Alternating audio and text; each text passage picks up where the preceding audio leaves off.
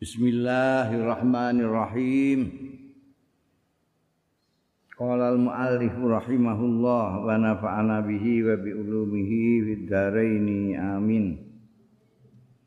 Al haditsu tasi' wa salasuna hadis sing nomor 32. An Ibnu Abbasin saking sahabat Abdullah bin Abbas radhiyallahu anhuma anna Rasulullah satuhune Kanjeng Rasul sallallahu alaihi wasallam. Qala dawuh sapa Kanjeng Rasul innallaha satuhune Gusti Allah taala iku tajawazali an ummatil khata. Membiarkan melewati sapa Allah li kanggo ingsun an ummati saking umat ingsun al khata'a ing kliru wan nisyana lan lali. Wa mastukrihu alai lan barang kan dipaksa ya umat alai ing atase ma. Hadis Ibnu Abbas iku hadisun hasanun. Hadis hasan rawahu sing riwayatake hadis sapa Ibnu Majah Ibnu Majah wal Baihaqi wa ghairuhum lan liyane Ibnu Majah dan Baihaqi ya. Ini keistimewaan lagi umat Kanjeng Nabi Muhammad sallallahu alaihi wasallam. Jadi mbien tidak peduli tapi bareng Kanjeng Nabi Muhammad sallallahu alaihi wasallam itu umatnya umat Islam sing melok Kanjeng Rasul sallallahu alaihi wasallam itu kalau melakukan kesalahan karena tidak tahu atau lupa. Atau dipaksa itu ndak dicatat. Ndak dicatat. Keliru. Keliru ndak tahu ya udah loh itu tadi yang kamu makan tuh babi loh. Iya. Wah, ora ngerti yo. Mulane kok enak. Nah, itu enggak dia kan mau dia tahu. Juga kamu lupa. Eh tangi turu terus langsung ngombe lho poso sarapan kopi. Wah lali aku. Enggak direken. Teruskan aja poso. Teruskan poso coba terus ngombe terus mangan sisan. Dipaksa juga enggak enggak jadi. Enggak aceh enggak direken kesalahannya yang bersangkutan kalau kita dipaksa. Al hadisul arbaun. Aturan ya wis entek iki wong 40 arba'in 40 ya. An Ibnu Umar saing sahabat Abdullah bin Umar radhiyallahu anhu maqala ngendika sapa bin Umar akhadha Rasulullah ini salah satu pemuda yang pintar sekali pada zaman Kanjeng Rasul sallallahu alaihi wasallam. Abdullah bin Abbas, Abdullah bin Umar. Abdullah bin Umar bin Khattab. Pintar sekali. Kala dawuh sapa Ibnu Umar, akhoda nyandak sapa Rasulullah sallallahu alaihi wasallam bimangki biyan rawan pundakku aku dicekel pundakku karo Kanjeng Rasul. Faqala mongko dawuh sapa Kanjeng Rasul kun ana sira fid dunya ing dalam dunya iki kaannaka kaya-kaya stune sira iku gharibun asing. Aja rumangsa ning dunya omah. Au abiru sabilin utawa wong sing nyabrang dalan wa kanalan ana sapa Ibnu Umar sahabat Abdullah bin Umar radhiyallahu anhu ma iku yaqulu dawuhan ya Abdul Ibnu Umar Ida amsaita mongko tekalane sore-sore sita sira. Ida amsaita nalikane sore-sore sira fala tantazir mongko aja ngenteni sira as-sabaha ing esuk. Wa idza asbahta nalikane esuk-esukan sira wala tantazir mongko aja ngenteni sira almasa ing sore. Wa khudh lan ngalapo sira min sihatika saing sehatira timarodika kanggo jaga-jaga lara ira. Wa min hayatika lan saking urip ira limautika kanggo kematian ira. Rawahu riwayatake hadis iki sapa Al Bukhari Imam Bukhari. Ya. Kanjeng Nabi ndawuhi Abdullah bin Umar iku kowe nek ning gone donya iki kowe kaya wong sing gharib aja kaya tuan rumah ya. Gini anggap aja kayak di hotel. Jadi ning hotel itu ya ning hotel aja kok terus ngecat barang. Ning hotel kok kok kurang seni ini terus kowe ning gone toko cat mbok ganti cate iki lampune kok ngene elek terus mbok protol ora usah wong kowe iku arep arep bali ya kowe iku nak gharib kowe kowe pendatang Jadi kayak ning hotel lho, ning hotel. Aja kayak ning omahe dhewe terus kerasan. Ning hotel di kerasan. Karena akan pulang, kamu nanti akan pulang. Orang gharib itu akan pulang kembali ke daerahnya sendiri. Itu dunia ini dudu. Dudu nggonmu, nggonmu kok ning akhirat. Nah iki baru ning perantauan gharib. Atau nek kepengin luwih ekstrim kowe urip ning donya iki kaya abiru sabil. Kaya sing apa nyabrang dalan gitu. Jadi ini masih kita masih di seberang jalan. Baru nanti sana itu tempatmu, tempatmu di sana. Ini baru nyabrang. Nah, gue neng kini kok terus ngebrok wah ketabrak truk kowe ning dalan kok mandek jalan terus mungkin ini yang apa diambil oleh orang-orang Jawa ya apa kebetulan aja orang Jawa kan punya unen-unen urip ning alam dunya ngamung mampir ngombe amung ngampung ngombe. Mbiyen wong Jawa itu aku saya menangi rumah-rumah ini itu sumure dibagi loro. Yang punya rumah janji ana wong Jawa manggon ning pinggir jalan, sumure mesti ning ngarep. Sumure ning ngarep perlune diparuh separuh kanggo yang punya rumah, yang separuh kanggo pejalan kaki. Terus nih gini ngarepe omah itu ada beberapa kendi no, telu papat. Maksudnya orang-orang yang lewat itu haus mampir nek kepanasan iso ijik ning sumur. Nek ini ngorong mampir terus ngombe iku. Jenenge mampir ngombe. Aja kok tok ning kono terus ngentekno iki jero ngentek kendi-kendi iki. mbok glogok kabeh iku lha apa. Ini mampir tak ngombe terus jalan lagi.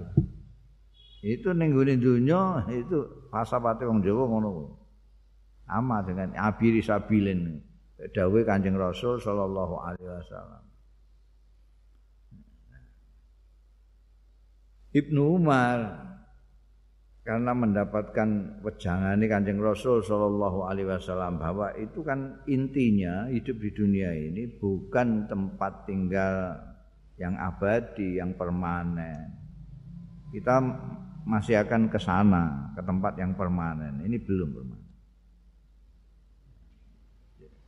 kita hanya seperti nyebrang jalan saja maka itu kita harus mempergunakan sepandai-pandai kita untuk menjalani hidup di dunia ini supaya tidak rugi.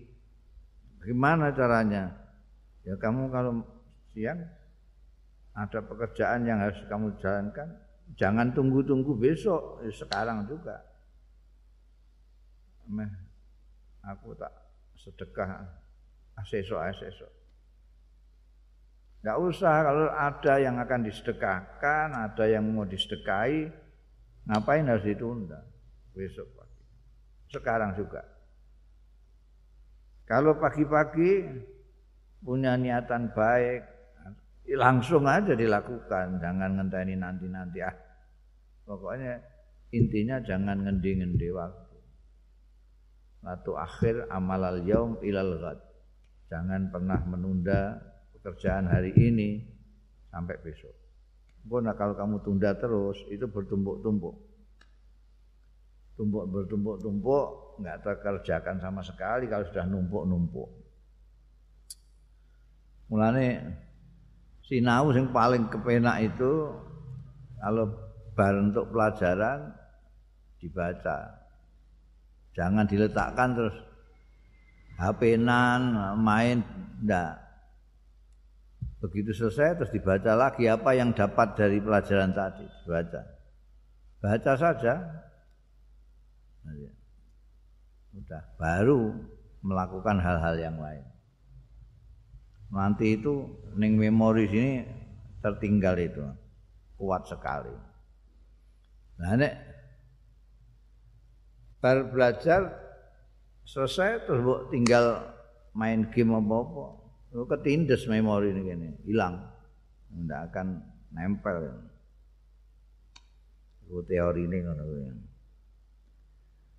Kamu kalau sedang sehat gunakan sehat itu karena kamu nanti ada masanya kamu sakit. Kamu sakit menyesal. Ah kemarin sebetulnya waktu saya sehat itu ya saya mestinya begini-begini. Saya silaturahmi waktu itu. Oh, saya tunda-tunda akhirnya saya sakit gini tidak bisa silaturahmi. Enggak ketika kita sembuh juga kadang-kadang ya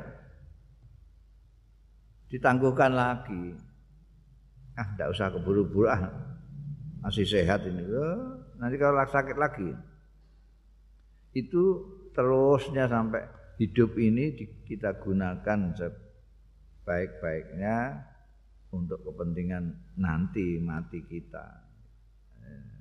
Udah mati tidak bisa ngamal lagi yuk ngamal kita ya pada waktu hidup ini. Jadi sudah sampai ke alam yang lain sudah tidak alam amal tapi amal pembalasan amal sudah. Pembalasan amal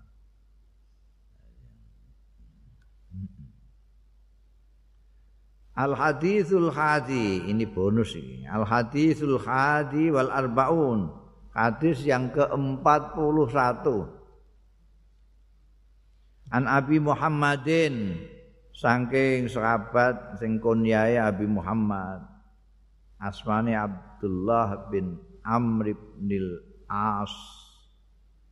Kalau tadi Abdullah bin Umar bin Khattab, sekarang Abdullah bin Amr bin As. Ini sama-sama tokoh muda. Kasihane Kanjeng Nabi juga. Satu ini, dua Abdullah bin Umar, tadi itu Abdullah bin Abbas abadilah yang muda-muda.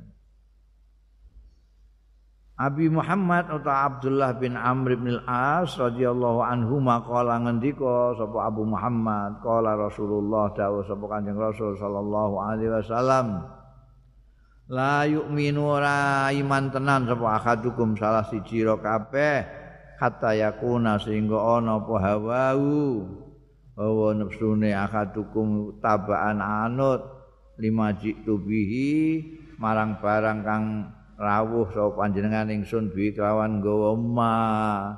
Hadis bin Amr bin Al-Asiki hadisun sahihun.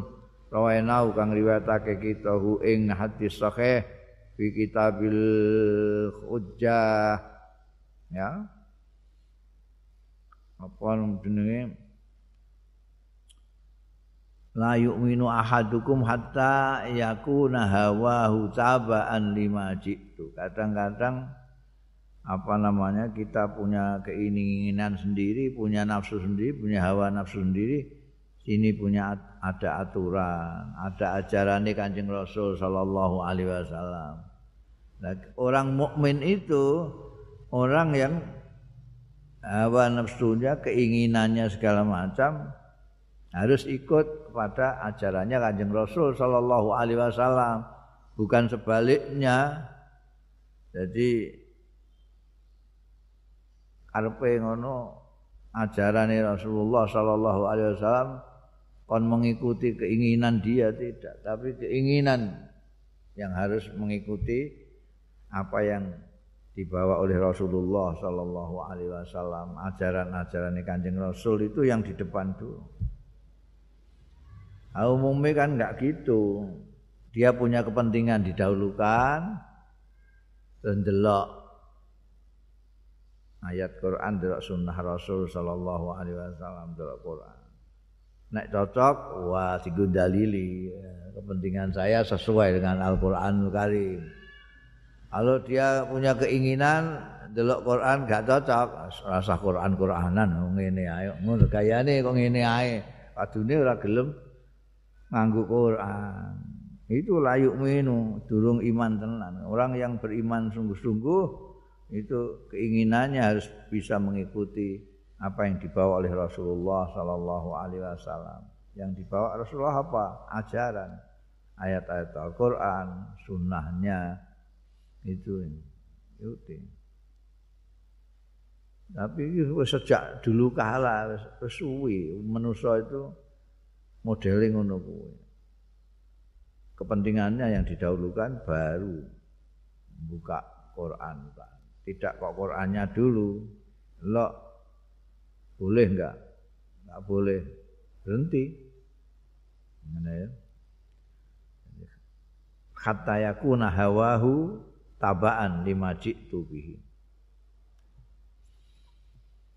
Al hadithu tsani wal arbaun bonus yang kedua ini an Anasin sekangking sahabat Anas sahabat Anas bin Malik yang pernah nyuwito nih Kanjeng Rasul sallallahu alaihi wasallam lebih dari 10 tahun. Kala ngendika sapa Anas Sami itu mireng sapa ingsun Rasulullah ing Kanjeng Rasul sallallahu alaihi wasallam tak pireng yakulo ingkang ngendika Kanjeng Rasul. Ngendikane qala Allah taala dawuh sapa Gusti Allah taala. Ini hadis qudsi lagi. Jadi Kanjeng Nabi dawuhna pengendikane Gusti Allah taala. Tapi pakai bahasa beliau sendiri. Ini hadis qudsi. Nek Al-Qur'an itu dawuh Gusti Allah Kanjeng Nabi karek menyampaikan apa adanya. Dawuh sapa Gusti Allah taala, "Yabna Adam, eh anak putune Adam, eh manusa, innaka sak temene sira ma da'autani selagine. Dungo sira ing ingsun, undang sira ing ingsun, menyeru sira ing ingsun, waro jautani lan mengharapkan sira ing ingsun, ghafartu mongko ngapura sapa ingsun laka maring sira. Alama ing atase barang kana kang ana mingka saking sira. Wala ubali. Ora peduli ku maksudnya ora peduli gedene sepira kesalahanmu. Asal kue isih nyembah Gusti Allah isih mengharapkan Allah taala dosamu di ngapura sing Gusti Allah taala ya. Dawuh Gusti Allah dhewe nek kowe ora eling Gusti Allah ngendel-ngendelno kemampuanmu sendiri ya dibiarkan sama Gusti Allah wis kono wong kowe rumangsa iso lakoni dhewe nabrak nabrak ya rasakno dhewe. Tapi kalau orang mukmin yang baik itu selalu ana ning Gusti Allah nyuwun Gusti Allah. Meskipun sudah ikhtiar masih nyuwun Gusti Allah Gusti kula sampun ikhtiar menika pados ngilmu sak saged-saged kula. Nanging ingkang bikak manah kula panjenengan, mugi panjenengan bikak manah kula panjenengan paringi ilmu ingkang manfaat. Oh. Selama kamu itu masih begitu, masih terus memohon kepada Allah, masih ibadah kepada Allah, Ta'utani itu bisa mbok maknani ibadah. Selama kamu beribadah kepadaku. Bisa mbok maknani manggil-manggil aku. Dan mengharapkan aku. itu imbalannya bukan hanya diberi pertolongan oleh Allah, dikabulkan permintaannya, tapi di ngapura dosamu. Wafaltu laka alamakana mingka. Apa yang sudah alamakana mingka itu yang sudah kamu lakukan. Mengampuni apa saja yang kamu lakukan. Wala ubali. Tidak peduli gedene sepiro. Yabna Adam eh Bani Adam anak cucune Adam lau balagat buka lamun mencapai apa buka dosa-dosa ira ana nasama ing perjajan langit ngantek puncak langit sana sumastaghfartani mongko keri-keri jaluk ngapura sira ing ingsun ghafartu laka Mongko ngapura sapa ingsun laka maring sira. Dosa ora trima sak gunung. Ananas sama. Langit semono jembare isine dosamu tok. Eh? Tapi kamu njaluk ngapura karo Gusti Allah di ngapura. Makanya kiatnya iblis yang diberikan kepada anak putune itu, setan-setan itu, itu itu kan setan-setan mendengar hadis ini kan ya wah lah ini payah ini kalau anak-anak Adam itu kita godain udah mau godain mau godain mau. Sampai dosane ngantek semua akeh terus njaluk ngapura di ngapura. Ya pekerjaan kita kan sia-sia ini. Sia-sia. Gue ker teko pakarnya itu pakar setan jeneng iblis ini. tenang saja kita itu bangsa setan ini tidak bisa putus asa. Karena dari awal sudah tidak punya asa kita ini. Nah tapi gimana ini? Kita sudah nggodain. Eh? kiai ustaz sudah kita goda. Ngantek iso miso fasera karuan. Guring-guring ya jalan ngapura terus di ngapura piye gimana itu dari mana kamu dapat itu ada daunnya kanjeng nabi itu Nabi Muhammad bilang begitu Nyatanya dari Allah sendiri Lau balagta baka anana sama semastaghfartani. Itu perhatikan itu, fokus kamu kepada istighfartani. Gusti Allah. Jadi anak Adam itu melakukan dosa kayak apa banyaknya sampai anak sama kalau minta ampun Allah diampuni oleh Allah. Logikanya gimana? Kalau tidak minta ampun, tidak diampuni. Ya terus gimana? Ya sekarang digoda saja setan itu supaya tidak merasa berdosa. Itu kiat terakhir iblis itu yang medeni wong Jadi bagaimana caranya membuat manusia ini tidak merasa bersalah supaya tidak minta maaf, supaya tidak minta ampun. Mulanya saya kira tukaran podo-podo rasa lain. kene menganggap tidak salah, kene enggak menganggap salah, tidak salah. Lah ora salah, ora padha salah kok tukaran lah apa. Jadi lucu ya. Wong tukaran lho sing salah ndi? Aku gak, aku gak.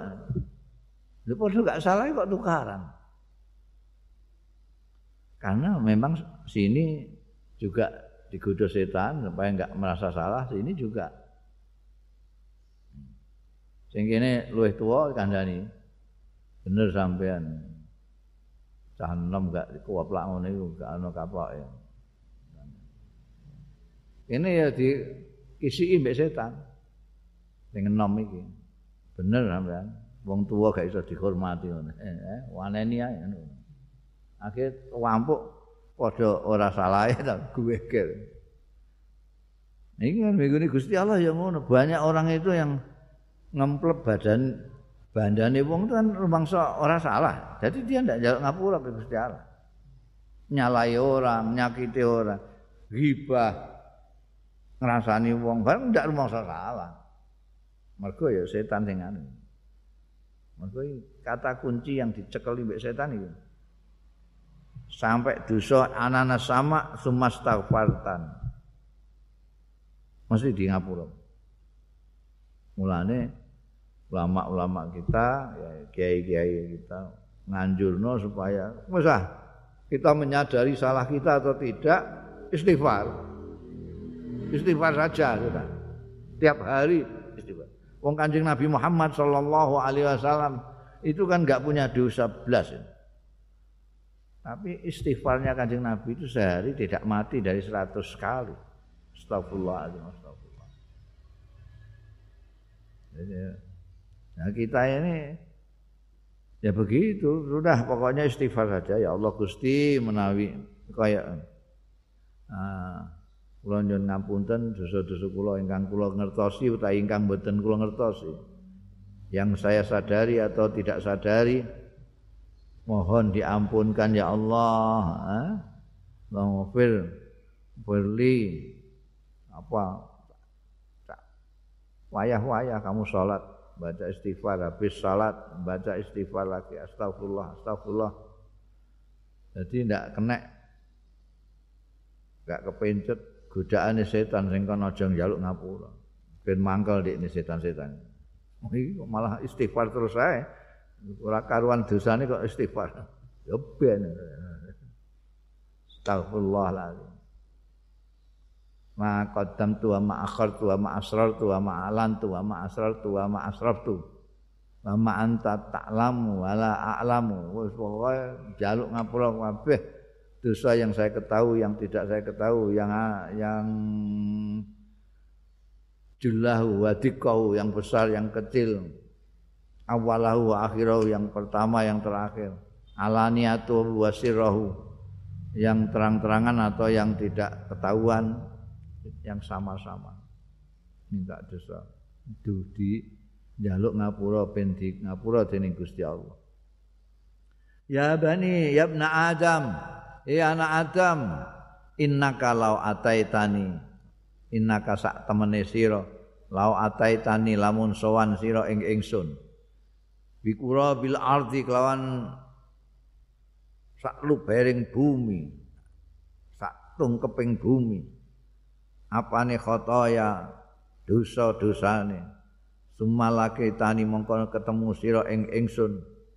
Tak ketemu ingsun latusriku ora nyekutokno sira bi kelawan ingsun saean ing apa-apa. La ataituka yakti maringi sapa ingsun ing sira. Bikura biha kelawan sak tumpleke sak lumaing bumi. Apane magfiratan pengapurane ya jadi kowe nek duwe dosa sepira ae mungkin sak lumaing bumi sak lumaing bumi dosamu. Anggere kowe ora nyekutokno Gusti Allah taala, nanti menghadap Allah disediani sak lumaing bumi pengampuran. Jadi ampun. Nah, Imam Busiri ngendikake lanak tanji min zallatin adumat innal kaba'ira fil ghufrani kallamami. Ya, karena pengampunan Allah lebih luas, lebih besar daripada dosa-dosanya hamba. Gawe tak contohno kowe iku manggon iku kacang ijo. Cuwilik banget. Wis semene iki matahari semene ya. Wis semene. Iki ana sing semene barang. Tak lumahe bumi mok semene iki. Enteng Gusti Allah ngapura angger kowe ora nyekutokno. Sirikane sitok Gusti Allah iku. nek mbok sekutokno. Sekutokno iku tegese kowe nganggep nek ana liyane Gusti Allah sing melok-melok kuwasa. Sing melok-melok ngatur kita. Melok-melok dadi pangeran. Mu itu nek liyane itu sepiro ae gedene dosamu iso di ngapura Gusti Allah. Mulane diwanti-wanti nek ulama-ulama ya kalau menyebut dosa-dosa besar itu yang ranking pertama itu syirik billah. Mulane nganti ana ulama-ulama Wahabi sing eh nglarang-larang ziarah kubur kan kuatire nek kowe ning ziarah kubur terus nyembah patok eh nyembah patok itu sirik hmm. saking kuatire mergo ini pancen paling besar. Wis ya. Rawahu riwayatake hadis sapa At-Tirmidzi Imam Tirmidzi wa qala Imam Tirmidzi haditsun hasanun sahihun